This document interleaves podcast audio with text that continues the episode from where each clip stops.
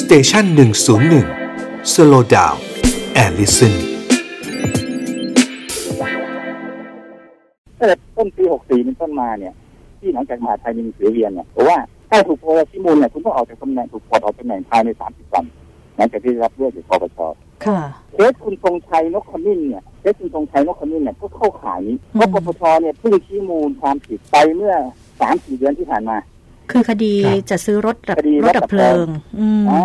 ก็ส่งชี้ปุ๊บทางปปชเนี่ยเมื่อประมาณสักสองเดือนที่ผ่านมาเนี่ยนะก็ส่งเรื่องส่งเรื่องไปที่ผู้ว่าการจังหวัดสมุทรปราการให้ดำเนินการเรื่องเนี้ยอืมว่าคุณจะต้องถอดถอนนายกอบตราชบุรีให้พ้นจากตำแหน่ง ก็ดูเหมือนในปัญหาแต่เผอิญขณะที่ระหว่างพิจารณาเนี่ยนายกอบตนี่คือนายทรงชัยเนี่ยหมดวาระลงเนื่องจาก ทางกตประกาศให้มีการเลือกตั้งอืมครับ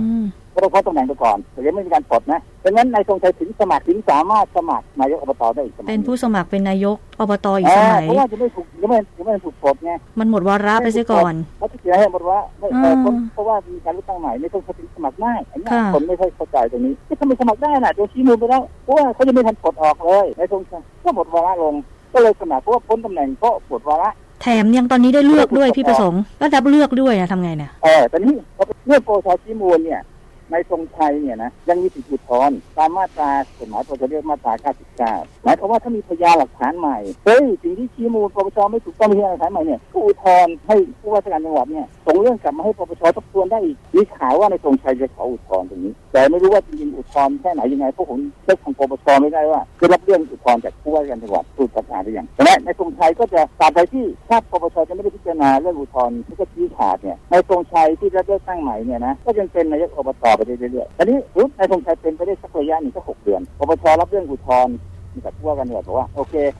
สิ่งที่คุณอุทธรณ์มาเนี่ยไม่เห็นมีพยานหลักฐานใหม่เลยแล้วยืนยันเหมือนเดิมตูมว่านายธงชัยถูกกล่าวหาว่าจะซื้อรถกับเพลิงอะไรเนี่ยนะผิดเหมือนเดิมเรื่องก็ต้องถูกส่งกลับไปที่ผู้ว่าราชการจังหวัดอือหือสมุทรปราการอันนี้ค่ะผู้ว่าการสมุทรปราการเนี่ยก็ต้องปลดนายธงชัยออกจากตำแหน่งตามตามตำแหน่งเดิมก่อนนะตามตำแหน่งเดิมที่อาทิตย์แล้วยังไงก็ตามเนี่ยตาม พระราชบัญญัติสภาตำบล และองค์การแผนส่วนตำบล 2537เผื่อท่านผู้ฟังจะเป็นคนนะฮะไม่ใหญ่ใครมาตรา92เนี่ยครับเห็นไว้แบบว่าถ้าท่านถูกปลดออกหรือไล่ออกเพราะจากการสอบสวนเขาทุจริตเกี่ยวต่อหน้าที่ทำนองเนี้ยนะแม้ท่านจะกำลังดำรงตำแหน่งอยู่ ถ้าถือว่าโดนชี้ขาดก่อนก่อนตูมท่านสมัครสมัครไม่ได้ แต่ถ้าท่านลงตำแหน่งอยู่ก็ต้องพ้นจากตำแหน่งด้วย หมายความว่าถ้าเกิดปปชยืนยันถ้านายทรงชัยอุทธรณ์ใช่ไหมค่ะเรื่องคดีรถดับเพลิงอะแล้วปปชยืนยันว่า คุณยังผิดเหมือนเดิมแล้วส่งเรื่องกลับไปที่ผู้ว่าผู้ว่าก็ต้องปลดนายทรงชัยออกครับคำสั่งที่ปลดนายทรงชัยออกเนี่ยจะทำให้นายทรงชัยพ้นตำแหน่งในที่อบตไปด้วยอืมประชาชนก็เลือกเขากลับมาไงได้ไงแล้แต่วว่าถ้าปลดแล้วมันจะอืมกฎหมายตรงนี้เนี่ยถ้าเกิดคุณพ้นตำแหน่งไม่เกินสองปีเนี่ยอื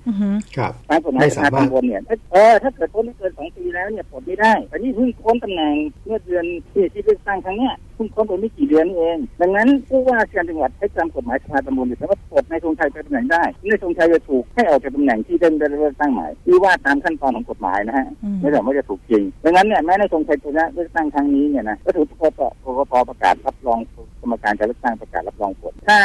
ปปชยืนยันคำอุทธรณ์คำร้องอุทธรณ์ของนายธงชัยว่าเอ้ยฟังไม่ขึ้นหลักและยืนยันข้อมูลกับไปที่ผู้ว่าการจังหวัดสมุทรปราการผู้ว่าทารจังหวัดต้องมีคำสั่งให้นายธงชัยพ้นจากตำแหน่งในปัจจุบันด้วยแม้การกระทำผิดครั้งนี้จะเกิดขึ้นในการดำรงตำแหน่งสมัยที่แล้ว นั้นนายธงชัยยังไม่ปลอดภัยนะส่วนคดีอาญาก็ว่ากันไปอีก ทางหนึ่งอันนี้คือคดีไม่สงสัยงงคดีว่ะคดีค้างเก่าด้วยนะคะ เป็นคดีเก่าเรื่องของจัดซื้อรถดับเพลิงกิดขึ้นในสมัยที่แล้วใช่อันนี้ยังใช่ไม่นับรวมกับไอ้คดีที่กำลังอยู่ในชั้นปปชสอบสวนเรื่องเสาไฟกินรีใช่นั่นก็คนละเรื่องเลยนะเออเรื่องน่าจะโดนอีกถ้าถือว่าสมมติอะสมมติว่าสมมติว่าอืมอ่าปปชบอกว่าเอ้ยคดีว่าจะเพิ่งฟังขึ้นในสงสัยก็จะรอดแต่อาจจะมาโดนซ้ำคดีเสาไฟกินรี แล้วก็แล้วสงสัยยังไม่พ้นสอบกันแต่ว่าผมก็เคยด่านด่านรถดับเพลิงนี่ก็ยากแล้วก็เหนื่อยแล้วล่ะว่าไปตามขั้นตอนกฎหมายนะไม่ได้ว่าตรงชัยตรงชัยตรงชัยถูกกฎจริงนะผมพูดถึงขั้นตอนตามกฎหมายนะอ่า